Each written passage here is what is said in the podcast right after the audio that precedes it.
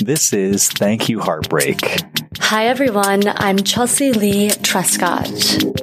As a breakup coach, relationship advice columnist, and the founder of Break Upward, Chelsea is passionate about human beings and their stories. She talks to people about their journeys in love, growth, heartbreak, revelations, and every wound and lesson along the way. This podcast shines a light on heartbreak, showing you that the most crushing experiences are also your greatest opportunity to become meaningful, relatable human beings.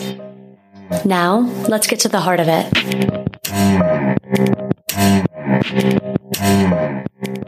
Hi, everyone. This is Chelsea Lee Trescott, breakup coach and podcast host of Thank You Heartbreak, and this is episode 214 with Chris Maxwell. To skip this intro where I go on into my little musing, go to somewhere around the 5 minute and 45 second mark. Chris is actually the husband of our last guest, so episode 213 with Molly Wisegram. In that episode, we discuss his diagnosis with Guillain Barre syndrome.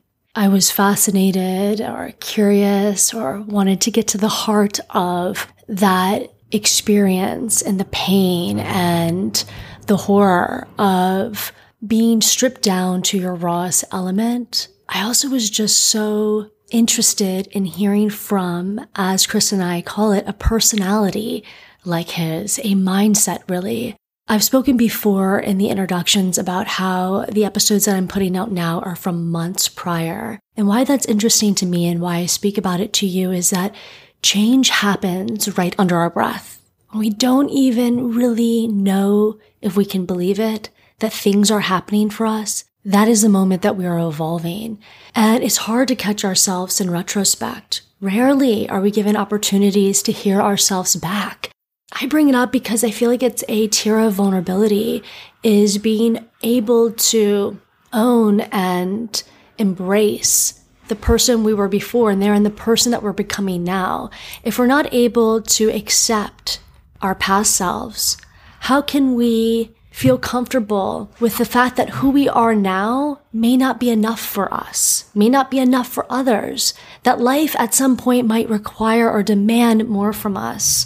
Hearing myself back, even though criticism flares up, it gives me great compassion thinking about who I was in that instant. When I was speaking with Chris, where I was at, it gives me compassion for the fact that I felt completely out of my element in my own life there. But I was still pursuing myself, pursuing my dreams, and that I was out of alignment then. And yet, by continuing forth and not falling back, not waiting on myself, I was really able to forge ahead. And before I knew it, embody the element or the energy that I was so desiring. I think what excited me so much, or I know what excited me so much in talking to Chris is that he has that energy to me that I really admire. Something my whole life, I just, I don't even know how to explain it really. He calls it, you know, the dreamer mentality, and there's a sense of dreaminess in him, but there's also this passion, this energy for getting up on your feet and being in pursuit of life that even in our darkest moments, we know that something's here for us, that it's calling us to engage with it, to not retreat and become something else, but to become more of ourselves, to no matter what the conditions are, to continue to show up at our core as we are, not to let our circumstances bend our personality.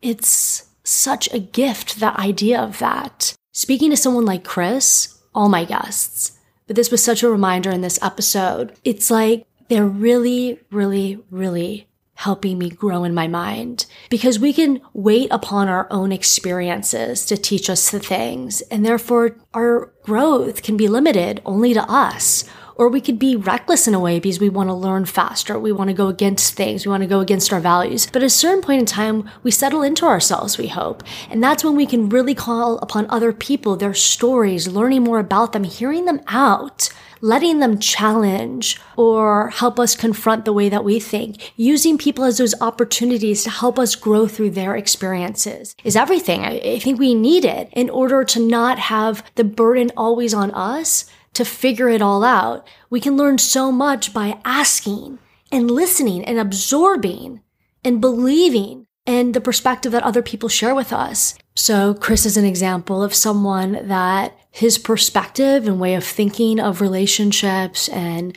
the dark spots in our life, his perception of it was really an example of how I was able to uplevel my own thinking because in ways I've become stunted and in ways I've become trapped, maybe in my mind.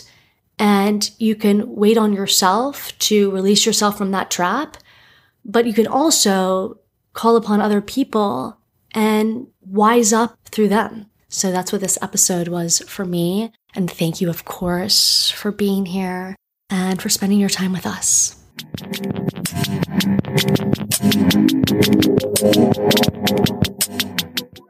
I would say I'll try to speak up, but then it'll probably sound like I'm yelling. Yeah, well. you don't want to yell at me. I don't want to yell at you. Yeah, I mean, unless you want to yell at me. I have no reason to yell at you. So Not yet. All right. So, uh, how I start off is just asking you to introduce yourself to my audience. Yeah. So my name's Chris Maxwell, live in Fort Pierre, South Dakota, the capital of South Dakota. And I am a husband to Molly Wisegraham, father of four amazing little kiddos Ben, Sam, Isaac, and Hannah. So we've got uh, amazing adventures going on Right. all the time here and uh, own my own business, my own nonprofit management and management consulting firm. And son and sibling to five. Wow. we grew up big in a- family. Big family, small town in South Dakota. I grew up in South Dakota as well. Lived out of South Dakota for uh, a couple different places for a few years of my life along the way, and but have spent a lot of my time here. So Mhm. Did you always see a family for yourself, knowing that you wanted to be a husband and a father, really? yeah, you know, uh, second oldest of those six kids, and really blessed with amazing modeling. My parents were terrific examples of human beings, and you know, I, What made was them always terrific? Loving, solid, Mhm. uh, always there for us, kind of in their own way. Consistent.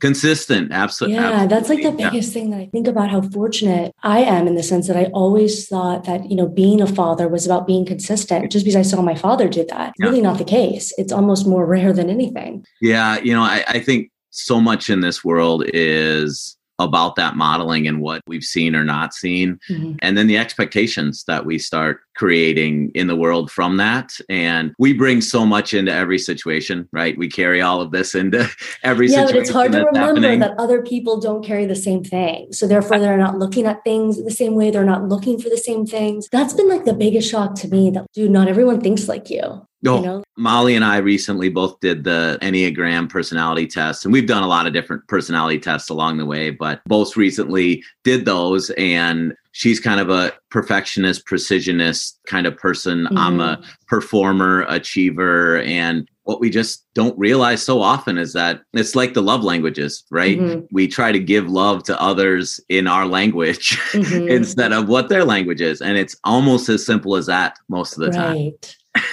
With her, though, it was really interesting. Like, one of my favorite things about the book was when she talked about this self imposed retreat that she had. Yeah. Like, how she would retreat within. And she realized that through dating you, even, that your personality enabled her to take a back seat. Yeah. And I just, I feel like I've always been that way in my relationships, this big Yeah. personality. And I don't want someone that's quiet. And yet, that's what's worked for me. What was the appeal for you of having this big personality, not having someone that mirrored that? What's interesting for me as well is because Molly and I have talked about that along the way. Also, the certainly as she wrote the book, I was the first editorial step in the process of her reading it to me, us going through it together and talking about that. And we talked about her feelings with all of that. Even as I was sick and as I was laying in a hospital bed, and her recognizing the positives that were coming out of her having this chance to step forward and step Mm. forward into the light, and how it was uncomfortable as well. Wait, Uh, wait, real fast. When yeah. you heard this, did any part of you get nervous? No, Was it a relief? Like, thank God she has something for herself within this? Yeah, well that so that's a whole um when you go through something like I did and have the ego stripped away on so many levels and get to the point honestly that you're stripped down to the place it, literally in many, many ways. Uh, literally like a baby people you know changing your diaper for you which you Turning know you to the uh, side, even feeding like, you. nonstop everything everything you know you have one part of you are in the hands of everyone around you and having to let go of everything as vulnerable as you as you can get How do you do it? Is it something that like do you just have to do it, or is it something that you're thinking about? Like I, I can't imagine just being like bare naked in front of nurses and having them even just that. Like how do you let yourself be okay with it? I suppose depends on who you are, depends on your personality. Again, kind of going back to that personality uh, Mhm. assessment or test on all of us. For me, I had to kind of let go and be relational about everything and look for connection with all those around me. And for me, positivity kind of being at the core of who I've always been and how I navigate the world just had to look for the positives look for relationships look for those little glimmers of success and hope and positive movement forward. And and i hung on to those. I mean that's how i did it. I also have always been one that's not one to look back very much either and just in the moment trying to do the best you can do and want it to improve as you go forward. Um, i also I mean, I had the whole world show up for me. I, I mean, the phrase "you don't know what you've got till it's gone," which I literally had that uh, com- completely. Uh, but I think you can flip that on its head, like anything, and you can say you don't know what you have till everyone shows up for you, or everything that you would hope you could rely on shows up for you your spouse your family your Mm. community the list goes on and molly and i talk a lot about there's a tipping point in a trauma and recovery process and those tipping points can either you know get the momentum going one direction or the momentum going another direction and if you don't have these certain things it's all about Mhm. momentum and you're, you're constantly trying to kind of move two degrees forward and hoping not to have those things knock you back. I mean, it goes to your insurance that you have. Are you lucky enough to not get bed sores and things that are these Mhm. little triggers that can cause that, Many bump things that, along the way. that Yeah. can cause it to go the wrong direction for you. Back to where we started though, I've recognized with Molly that, you know, we both do that for each other and that some of Molly's personality traits, you know, I take a backseat in places just like Mhm. she, she has to me. That's part of the walk 17 years together now for us, or almost 17 years together. Mm. Part of that walk of like you're moving to have your lives intertwine, but how much are you allowing you or you to be or or as a couple to have that separation that's needed? Molly's got a chapter in her book that's together but separate. Mhm. And we really did walk that journey. It was together, but we were absolutely separate. And that separation, I think, allowed us to take a step back and say, what's the greatest possible for us individually and us together? And that's a gift for us, at least. We had to look at this whole process as a gift. That's a gift we got that a lot of couples don't get. What do you think your answer was beforehand? Uh, beforehand, I think the answer was probably we're trying to be the best spouse, friend to each other as we can be, and Mhm. trying to be the best parents that we can be. But I think you can get stuck. I think we all get stuck no matter what relationship we're in. And, and that can be our uh, relationship with our spouse, but it also is with our parents or our siblings or the people we work with. And knots can get tied and sometimes it's hard to it's hard to cut open those knots and start fresh and start anew and i think that's where you know things fall apart many times because we're not willing to take that step back uh, release ourselves from the current situation and say Mm. how do we spiral up together how, how do we continue to Mm. grow together instead of getting in this pendulum swing back and forth of we're not really moving forward we're just swinging back and forth between one place and that's where things get stagnant that's where it gets stale Wow. What has been a stale point in your life? Just across the board. Is there uh like is it ever with work? Is it with your kids, with your friends? oh uh great question um I think we all have little bits of those things that can happen all the time. And I'm a huge believer in the growth mindset and kind of uh, learn, grow, you know, evolve, change, you know, rinse, repeat, just keep working on it. And, and I'm one of those personalities that I'm constantly analyzing that. And I've been blessed to be in a career where I've had a lot of change and I've, Mhm. in fact, sought out change. And the only things that have gotten stale there many times have been my mindsets mm. and the mm. way that I've approached things in that I've gotten stuck in this is how I've always done it. Continue to do things right, that maybe totally. didn't necessarily serve me, uh, whether it was how I was in relationships, how I led others within an organization we were a, a part of. My approach to maybe clients or the projects we were working on and and where i found those stale points were often where i was struggling where things were broken or not moving forward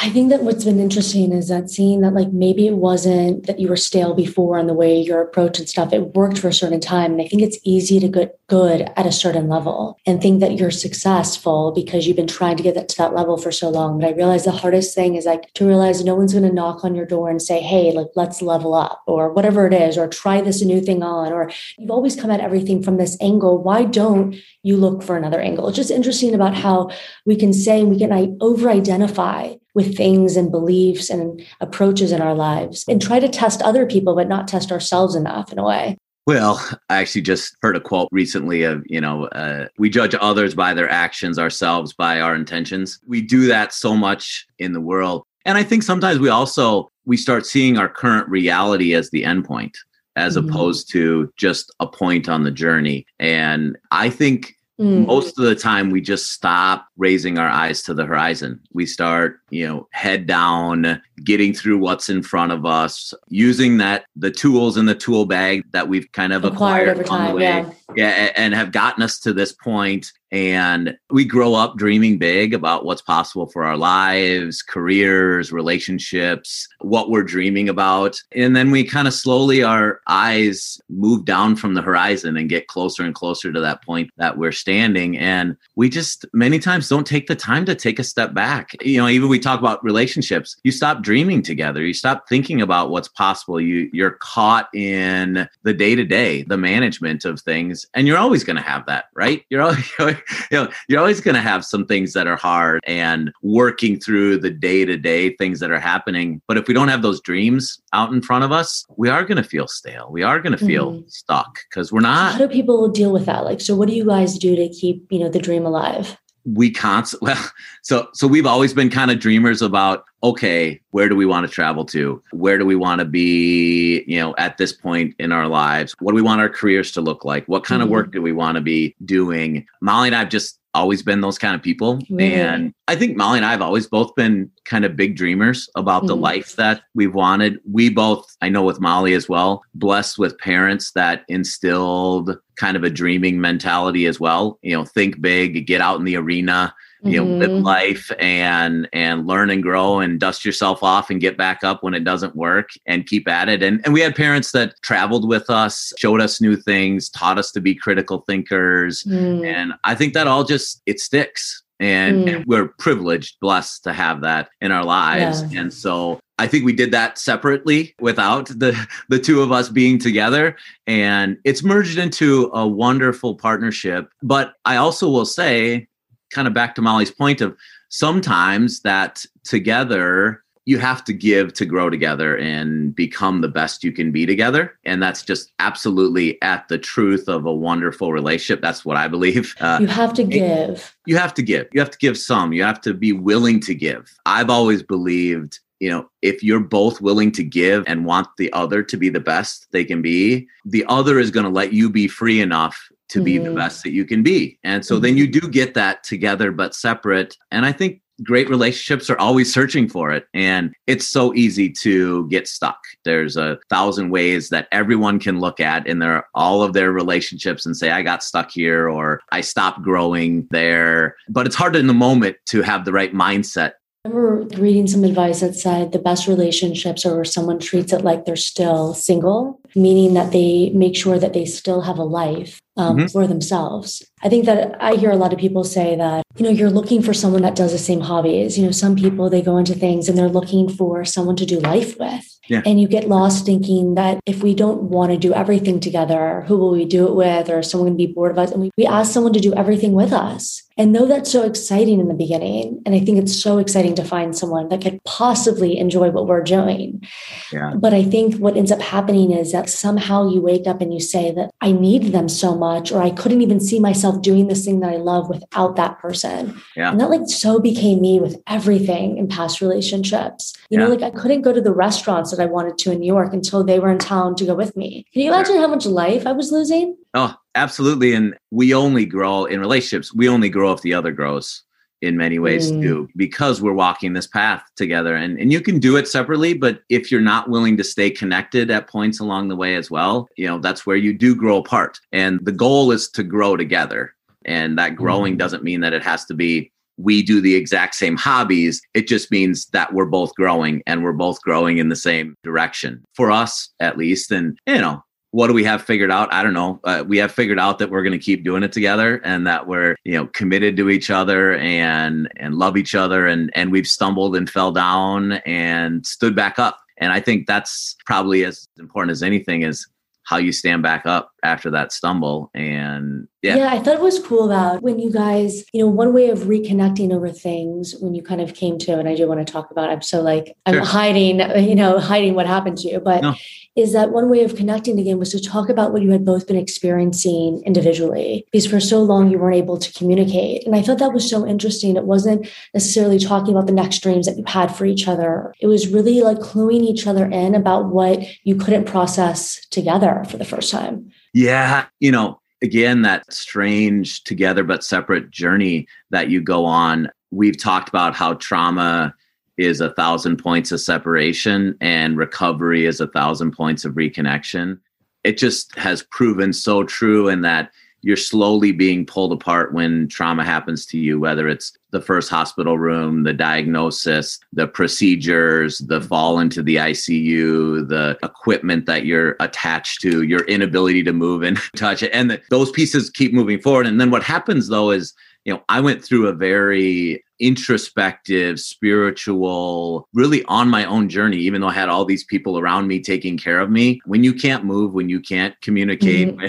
when you're in your head much of your own time, right. it was this, you know, I had a month long of in some level of painkiller induced. Oh, right. Yeah, I mean, it was crazy and a reality bending experience of in dreams and out of dreams or reality combined with dreams. Whoa. And so I went through that process. It was literally me facing great fears and conquering great challenges wow. uh, uh, wow. myself in my own dream. And at that same time, Molly is trying to keep our world together. She is, you know, with every ounce of her being trying to find control and i have had to let go of all control and so that point where we both were at was like exact opposite ends of the spectrum and yet from the outside you look at us and we're together going through this wow. journey so then you like find that point, apart it is worlds apart and i became the best possible person i could be through that it was part of my journey that i was supposed to have and molly is doing the same and that's mm-hmm. what's crazy is that we can either allow ourselves to grow back into that and be our best and our highest and our greatest that's possible. And there is when every doctor that I talked to at my one year, you know, one year Check checkup after yeah. I came home, when they all say to you that I'm glad to see that you and your spouse are still together, there's a lot of truth in what trauma does to relationships yeah. and that acute point that it brings the weight of relationship that we all carry that when it brings it to that point what happens? And so we started that journey back together like at the moment you mentioned starting to talk about what our experiences have been and where we're at. And we had our bumps through all of yeah. that as well. And you know and that's the thing you look at is yes we loved each other all the way through it but it's there still were relationship challenge points even in the midst of her loving me so much for how I was battling through my challenges and me and the things that she so saw much. you do. Like she would pick up on like little things like how you would pay attention to people or something like that. You were always clued in. It was cute just to see that like there were moments when she was witnessing you kind of coming back into yourself. And the moments that she chose to appreciate about you were just, it was just like, wow, this guy must have an energy normally around people that he makes people feel special somehow or seen and it was it was cool that of all the things that she loved witnessing in you was that you were doing that for other people that you were engaging you were someone that engaged people well i appreciated that she shared that in the book mm-hmm. as well and it's crazy how going through a traumatic thing like we went through creates an outpouring of love that lifts you up in so much. And just even hearing those words right now just kind of warms my heart. And you also kind of just show up with what you got. And I'm glad that that's what showed up for me mm-hmm. in that moment. I'm glad that I didn't crumble and turn into something that wasn't me and that I went back to that. And you really and don't I, remember getting like angry and hostile with nurses and stuff? I only had a couple moments and they were surprises to be honest. I mean, they were kind of moments wow. that kind of caught me off guard. You are in people's hands so much. And I'm such I mean I'm a I mentioned some of the personality assessment stuff. I'm such a relational relationship based kind of person. I think Molly even talks about it in the book. I am the person that will look at you as we're walking down the hall till you look up because I just want to make that eye contact. I yeah, want that yeah. energy. That's like me on the streets of New York. Trust yeah, me, yeah. I understand. Oh, oh, yeah. I'd be like saying hi, waving at people on the streets. Yes. Hey, how's your day going? How's yes. it? I mean, that's just I mean, that's just that's me. And where does it come from? Do you know? I think there's something in my genetic code that drives it. I also think there's modeling. I mean, back to sharing. Do you think that you were ever longing before in your life for connection? Because I think I was always this person. But the years that I went isolating myself and like becoming someone I never thought I could be made me realize how conversations would save me. And I knew that I had to bear the responsibility if it was that important to me to initiate the thing that I needed. And I always have gotten good responses. Like you see that it means something to someone for yeah. them to be talking. But for me, I feel like you have to be the person that can get people there. And so I long to be that person. Yeah. You know, um, I think I always long for that connection, for that relationship. I mean, I think I have from as early as I can remember wanted friendships, wanted that connection. I'm also, which seems crazy, kind of can be a relatively private person and don't want to be vulnerable, which is a, a strange uh, dichotomy in, in personality in that I want to connect with people, but I'm a little nervous about how they're going to respond to me. So you end up, you know, you want to connect. Yeah. Maybe you yeah. you you're talking to someone. How do you see yourself at times hold back? Like what might you hold back from? I might hold back how, and it's something something that is actually it's one of my strengths is that I got some pretty good situational awareness and that I can mm-hmm. understand how far to take it and quickly kind of read the room and know. Yeah. You know how somebody's going to respond to this, or how somebody's going to respond to this. You're a few steps ahead. I, I well, I, I, I kind of feeling it out, and and there are points that will come out in there, and like I've got a little stronger opinion than I just shared, but right. for the sake of the conversation, the yes. sake of the situation. I don't want to just blow up this conversation because ultimately, when I walk away from the situation, whether I like the person or not, I want them to like me. I want, want, them, to, have, have a good experience. Yeah, or, or whether I like the way they they stand on something or their approach to something. I believe in the relationship more than I yeah, believe. Yeah, I know. issue. I, you know, trust me. I mean, I completely, completely hear you. And I went out with this guy recently, and to my total surprise, we connected on just so many things, our beliefs, or even just our reaction to COVID yeah. this whole last year.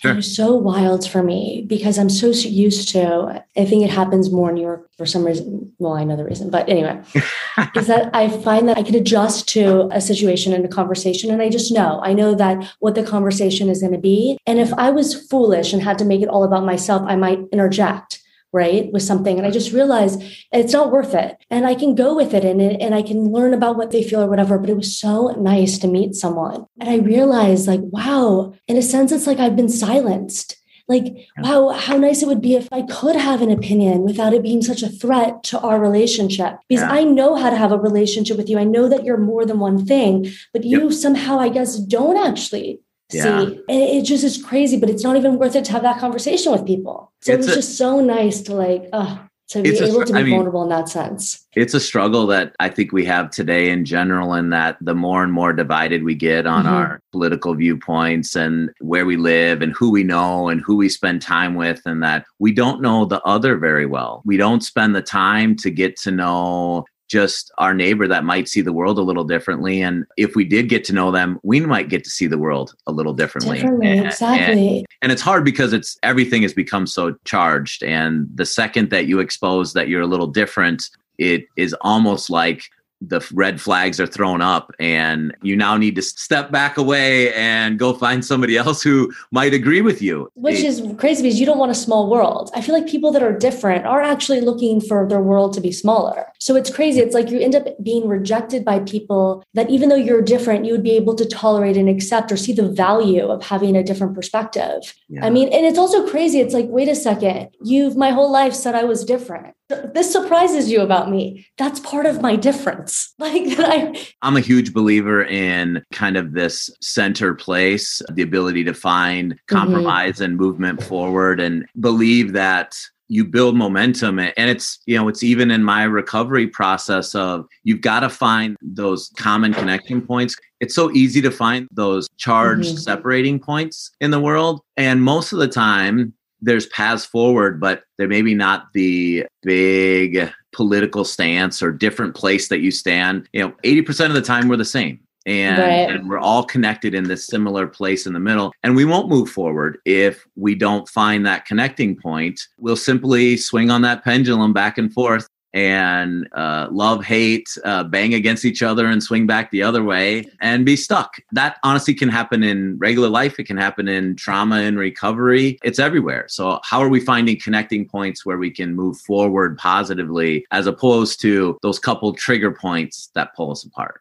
What about the triggers though, early in dating? Someone is triggered and it's almost like, wow, if I wanted, I could really lean into this and create a whole codependency around this trigger. I think in the past, I would have seen a trigger and I would have been like, let's explore that like, oh my God, that's worth getting close to. And then I'll be valuable to this person if I can help them on the trigger or whatever it is. And now I see triggers and I'm just almost like, I don't know if I want this to be my responsibility. Or I say to them, I'm like, this was really unsettling and unnatural for me. And I don't want to be in a dynamic where I'm up against this other side of you for no apparent reason. It's yeah. just been like crazy. Yeah you know the examples you just shared there it makes me go back to that growth mindset idea mm-hmm. and frankly you know maybe at, at a different point in your life you were kind of in this growth mindset space yes. i want to learn i want to grow i want to see where this takes us i want to see how this impacts me and what's possible with it and i think we all as a people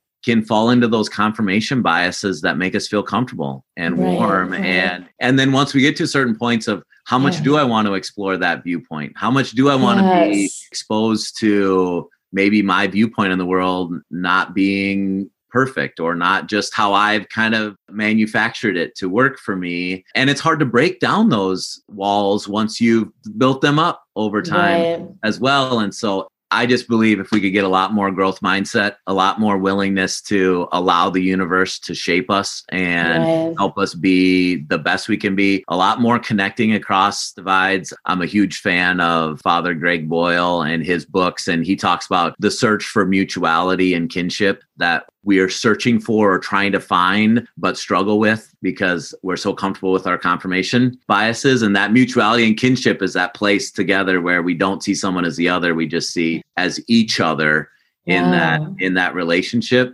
And so mm. um, it's wow. it's hard, I love that I love it too. He does his work with gangs in LA and a wonderful story, a mentor from afar for me. And what he talks about is when you're serving, moving from serving to mutuality and kinship. And you always learn more from the other when you're willing to let go. And mm. we just don't mm. want to do that very much anymore in this world. And I relied on that a lot going through my trauma and recovery. You know, how can I let go? How can I try to find that mutuality and kinship in this process? You know, how can I build a better relationship with the nurses and the nurse aides and the mm. therapists? And it's amazing what you find when you're willing to be vulnerable, be kind, connect with the other, and not just be patient, not just be caregiver. I think that creates mm. opportunity that isn't there otherwise if everyone just sees himself as I'm the patient or I'm the caregiver, as opposed to we're both in this place together trying to be the best we can be in this moment that we're in. Yeah, there's so much to say here actually, because last night I was at City MD. I have a fear of having my blood taken And, you know, in the past, like these people have been really good, like, God, the way that they'll talk, we'll find something, you know, date, you know, anything. I'm like, you guys, I'm a host. Just give me a story. We can talk about something and it'll help me. This one guy was just unbelievable. They could find nothing to connect over. The doctor, and he's just talking to me about what they're testing and all this stuff. And I'm like, you're freaking me out more than anything. I'm like, just talk to me about life, yeah. like not about your work. Absolutely. I was at another place today, again, getting nervous, and I was trying to just talk about her life and stuff. But it was just like some people are just too professional for me. It's like in a moment where, you know, I am, I was getting Botox for the first time. Hey. And so never thought I would do something like that, nervous of needles. And yeah. I just wish that she had realized that like my need for connection to make me feel better. And she would have given a little bit more and just hung that role of like, as we're saying, yeah. like caretaker patient.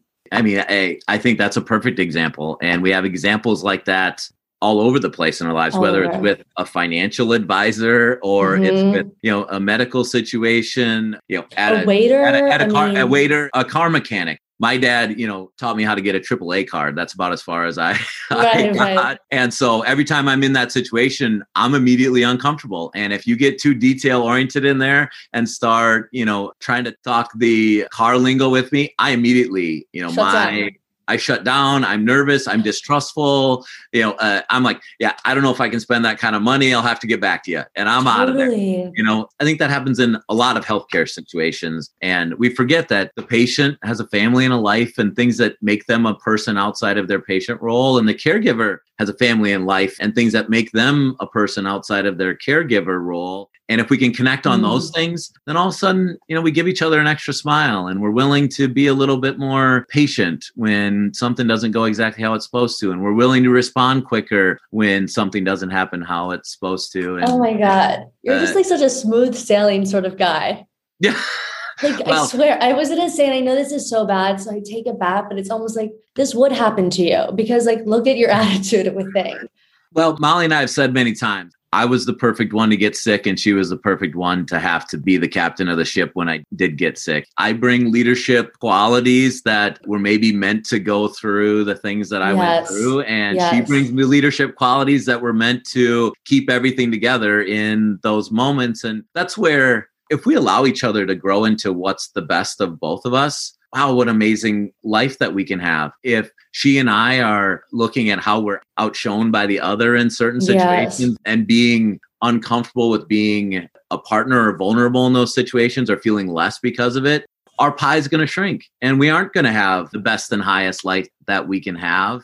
And so would I mm. have wished to have Guillain-Barré syndrome and the paralysis and all the things that came into our life in that way? Absolutely not. Do we have gratitude and do I feel blessed for all the things that came into my life because of it?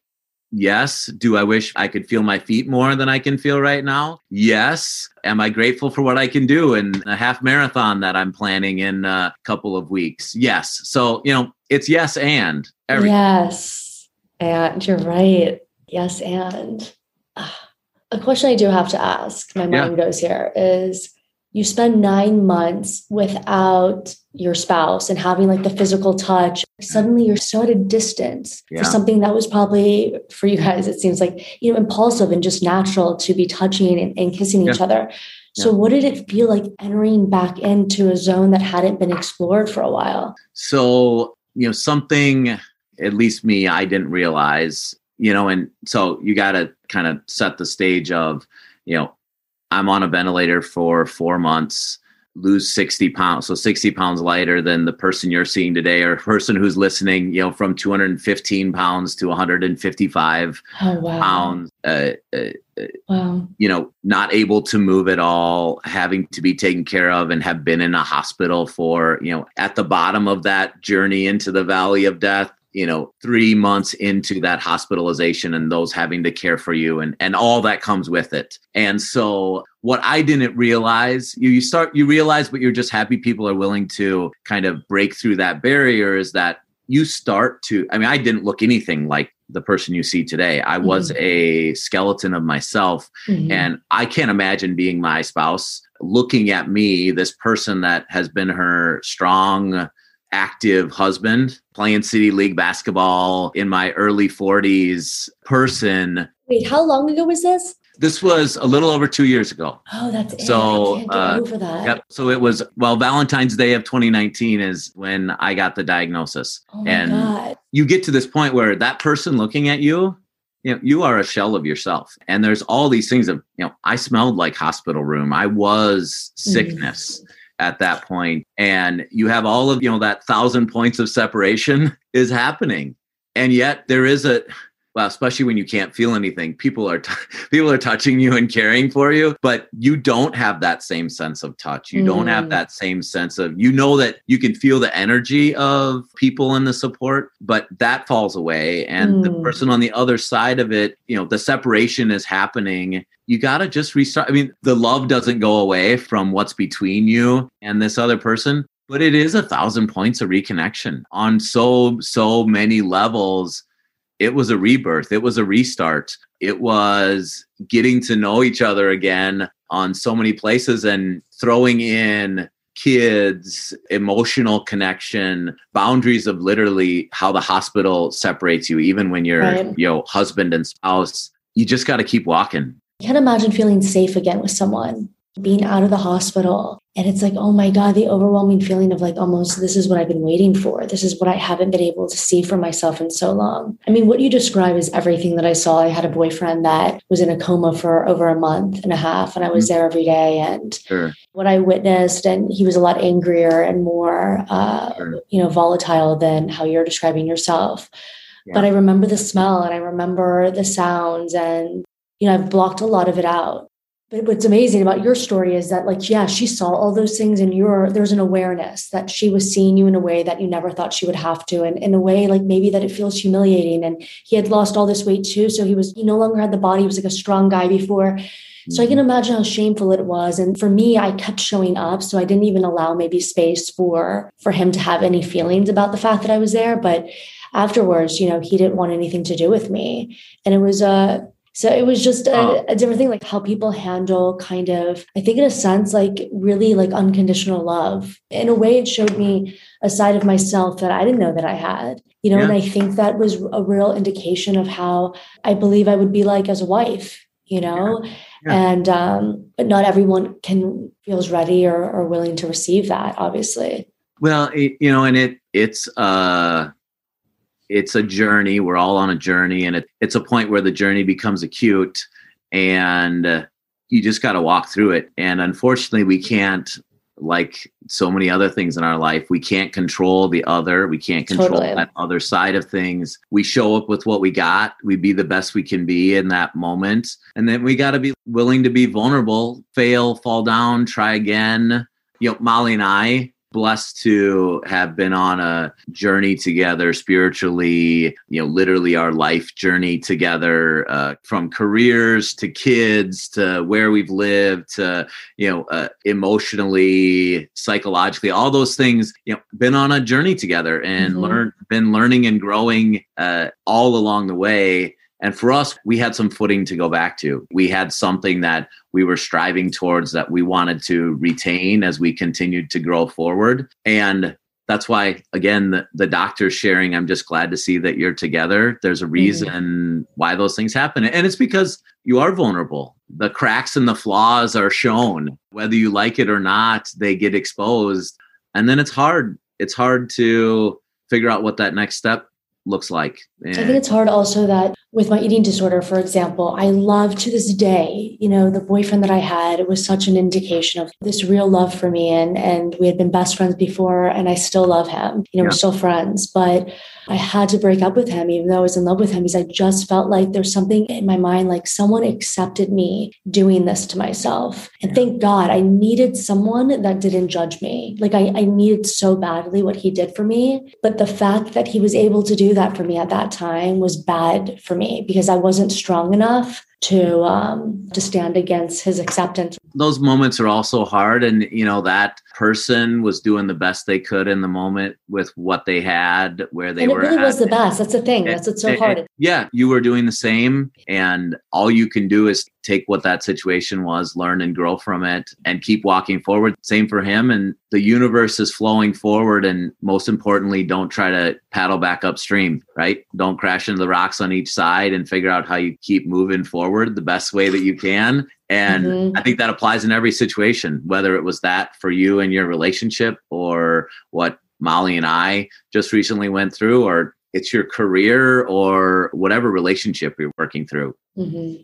Dude, this has been so recent for you. I can't get over it. I mean, 2019, then you come out and the pandemic was a few months after, right? Yeah. So I came back uh, Halloween of 2019. So nine months basically. Okay. As Molly shares, 37 weeks, almost the exact gestation time frame for a newborn child. Oh. And and so so she writes about that, but I was reborn into our life. Right. and so then we got uh what um four months uh five months before the pandemic hit and a gift of time that we got with our kids which mm-hmm. was kind of crazy we had all the challenges of other parents with homeschooling and trying to work and have our careers and and all of that but also some sweet time together with us as a family totally um, i mean that really uh, is a gift after you being yeah. away for so long like that it, it was a gift. Uh, we had the gift of my Guillain Barre experience of having had our world kind of rocked and shooken and having to adjust and be flexible. And so we as a family handled that uncertainty and that change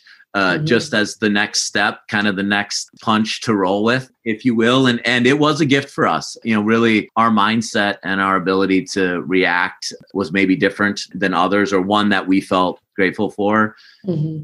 Challenge for me was I just was hungry to get out and see people, hungry to restart that part of my life that was, you know, relationship driven, connection. I work out of coffee shops a lot because I want to have that random bump into somebody. Uh, I love that you just don't look at, at this from your wife, though, or your kids. I mean, I think this is really big because sometimes it's like knowing that you're a relationship person, you can think, I just got to find the relationship then. And then I have this tribe of kids, four kids. But like the fact that it's still important for you to find that within others and that that doesn't threaten your wife at all. Yeah. This is so big. Well, so I, you know, I've gone back to modeling a couple times in this conversation. My parents were extremely active in the community that I lived in. You know, they were on the boards and they were at the events and they were that example for me and and I think I have followed that or I ended up following that in many ways and that you know I think we have our immediate family right next to us but we live in community and and we mm-hmm. want wonderful communities and to have those we have to have relationships with those around us. We have to have that connection. I know it's different depending on where you live in the world and kind of some of those dynamics. Although I've kind of felt like every place turns into a small town. You know, uh, at some point, we've got so many connections that we make and so many relationships that we can have. And we create our own little small towns wherever we're at. And then we decide how active we are in those, mm. those mm. communities how much we want to be a part of creating and building and growing those communities or how we participate in those communities. True. And that also comes from our modeling, comes from how it's like our a group text change it, chain. Yeah. How much do you give back? Oh my yeah, God, it's, so it, uh, it's exactly that. so, I mean, that's for me. Molly and I are also different in relationships, kind of how we slice our pies. And I have more friendships, more connections. That kind of feeds me in a yeah. different way than Molly. Molly has maybe uh, fewer close friends that she cultivates, mm-hmm. you know, mm-hmm. even though she likes relationships and likes people, but it's what feeds her personality as well. And and that's been a dance for us too. I would go out and like to go out and socialize more at times and, and right. go to parties and go to events. And she would prefer to stay in or have a smaller group of people. And the dance is neither of them's wrong and neither of them is against the other. It just is. And so, how do you be willing to give a little and support a little at the think, same time? Do you think the answer is going by yourself, or do you think it still includes the other person showing up with you? Probably a little bit of both. Yeah. You know, I think we all have to be willing to give in relationships and to spend time in those places with the other. Uh, but Molly talks about how when we'll go out to dinner, I'll generally. Oh, yeah, I love that. I'll, that you still you're talking to people. Generally, you know, see people to talk to in the middle of dinner. We'll try to leave, and I'll see people I want to say hi to or want to connect with before we leave, and and that's where she talked about always seeing herself as a friendly, kind of outgoing person until you know she married me and Mm. i i took it to another Another another level. level. you know and i'm not doing it to be against her i'm just it's just, me. Yeah, it's You know, um, and so she's talked about you know how do we find that place where she feels okay with when we leave the dinner table it's all right that she's like hey i'm gonna go get the car started you know you make your rounds i'll meet you do there your thing. Eh, you know and then she's not standing there feeling like oh i'm just here with chris not kind of engaging Right, uh, in- totally. in, a way because she's ready to go yeah. and then we have you know that flips there's other situations where she and i are flipping that role and we need to figure that out on the other side of things too and I think we're just constantly learning about each other. It's that way whether it's in a new relationship or one that's that's Mhm. been for almost 17 years. It's a constant growing together and and I Mhm. think that's as much of it as anything is how do we continue to have a growth mindset together? right. When we stop growing, that's when we fade apart, I think. I wonder if it's just the leader in you. I wonder if like all leadership guys are this way. That's what I just need to start dating leaders. uh, well, uh, uh, I, I don't know about that. I mean, I, because no, I mean it's just a not a- mindset. I think it's like very coach oriented in you. You sound Yeah. like John Maxwell, yeah, well, not uh, Chris I- Maxwell. although not related to John Maxwell, I had a, a Maxwell, my father, who you know he just instilled some of those things in me. He he had me have the Teddy Roosevelt quote: "The man in the arena, the credit belongs Mhm. to those that are willing to be in the arena. It's not the critic that counts, you know, Mhm. and and it's those that stand back up after they're covered in blood and dust and sweat and do it again." Are those that at the end won't be those cold, timid souls uh, Mm. and you know those things stick with you and Yeah. they they drive you and i just think maybe you need to add that into your kind of initial dating questionnaires of how connected are you to teddy roosevelt's quotes or some of this kind of growth mindset It's about knowing yourself well enough to know that, like, hey, at a certain point, if this really is something that I'm looking for, that I just have to own that and lead with that and not get Yeah. lost in the other things. yeah across the board working on knowing ourselves and understanding ourselves and loving ourselves and loving ourselves equally but not more than the community and the universe around us and Mhm. those that we bring into our lives. And allowing that love to radiate out into others is absolutely at the core of all of that. And it's searching for somebody else that's doing the same. You know and that's the how do you get to the bottom of that I used to be the person that wanted to inspire someone who was so ego driven to be that way. And now I'm like, no, I mean, at this point in my life, I want to believe that the person that I find has been building toward that their whole life. It was always important to them. It's not me that's inspiring this new way of thinking. I just, it's, Yeah. so over Yeah. that with myself. yeah uh, moving from being at the center of the universe to being part of the universe and that we're meant to be in this place together as we go forward So I coined the word break upward, yeah break upward. I'm Yeah. curious what it might mean to you. a big phrase in my life molly's and my life together is spiraling upward Mm. and how we fall forward how we move into that next place in our life through being willing to live being willing to Mm. to step forward and fall down and then being willing to talk about it i think that's another big step in there and that it's first being willing to take the step out of the door and take action second you know uh, being willing to learn from it and then third when you fall down you don't always fall down but when you do fall down being willing to stand back up and engage in the world and then that final step being willing to talk about it Don't be secretive about this stuff. Like you're missing Yeah. the point.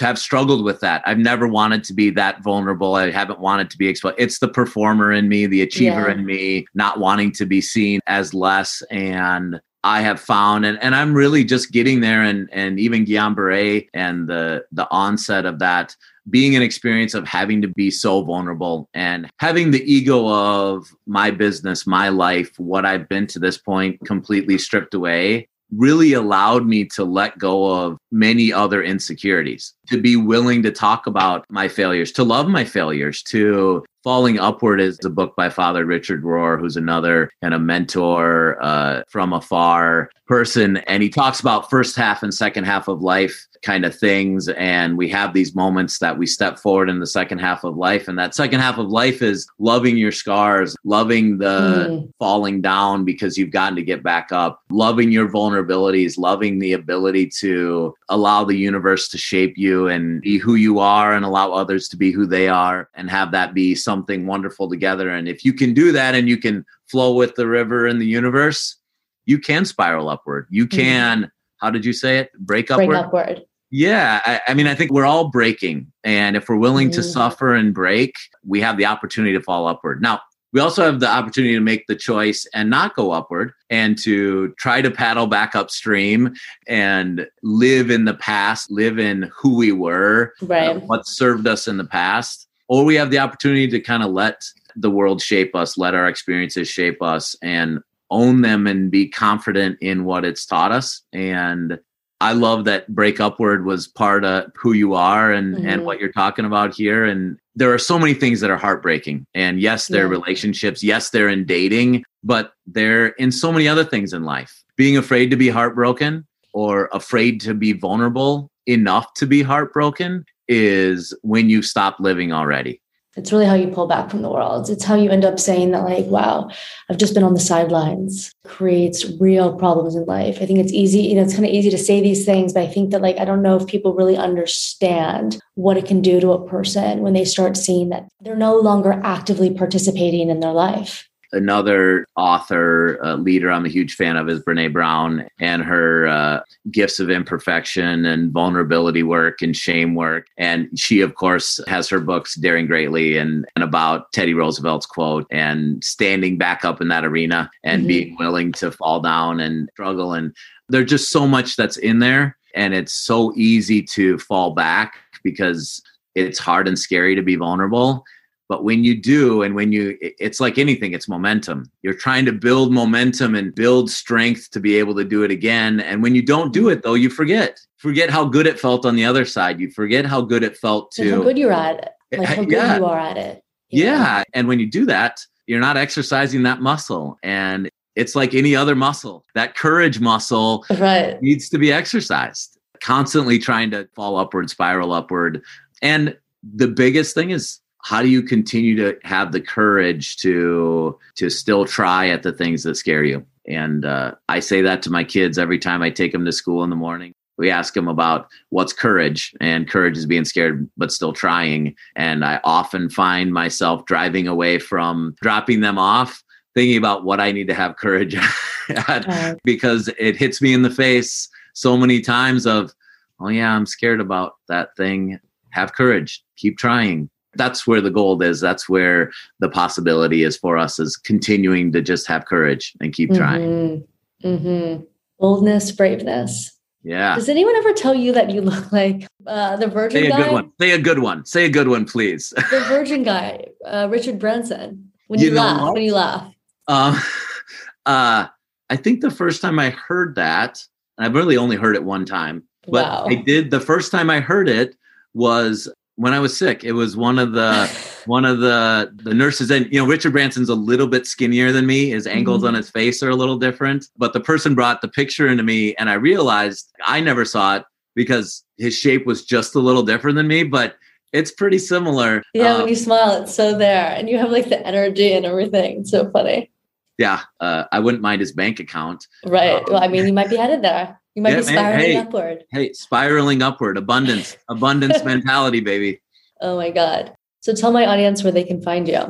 You can find me and and the work that I do, the business that I have, which really revolves around this whole mindset and belief system that I'm talking about is at Maxwell Strategies. MaxwellStrat.com is where you find me. You can find me at Chris Maxwell in South Dakota. There's very few of us very few of us shop. out here. Uh, pretty easy to uh, easy to find, but you can also find my story. Probably the best way to find the story we're talking about today at mollywisegraham.com and uh, the other side of us, a memoir of trauma, truth, and transformation. The story that my wife told about our journey through Guillain-Barré syndrome and uh, to the valley of death and back, if you mm-hmm. will. Thank you for everything you shared. We were all over the place, but I loved it.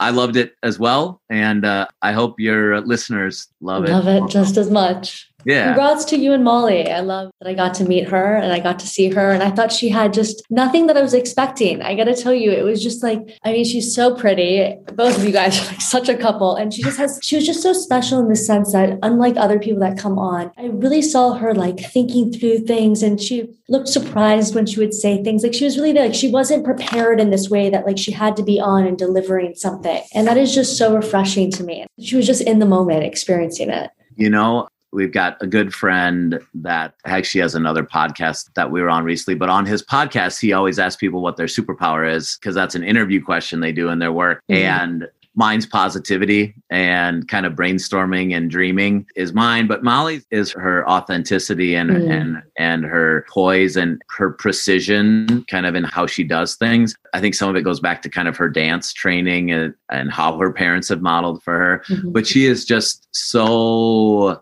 thoughtful about how she approaches things and a very humble beauty. I'm lucky to have such an amazing partner in this journey. I like that you respect it. Yeah, it's beautiful. And I appreciate you having us both on. And this has just been wonderful chatting with you. I just feel like we had a good conversation today. So, again, I hope your listeners like it. You got who I was today. We hope you like Chris. Yep. No, I love that I got to see both of you and to hear both of your stories and hearing more about who you both individually are. And how you both chose each other is really interesting to me. And how you talk about relationships is similar. It's like they might be onto something. And yet we're so different. I mean, yeah, you are. the beauty of all of it is it's this dance and you're trying to find a good dance partner, not somebody who just dances like you. Mm, and, and so, right. you know, and it's a process. you yeah. got to kind of learn how to dance together too.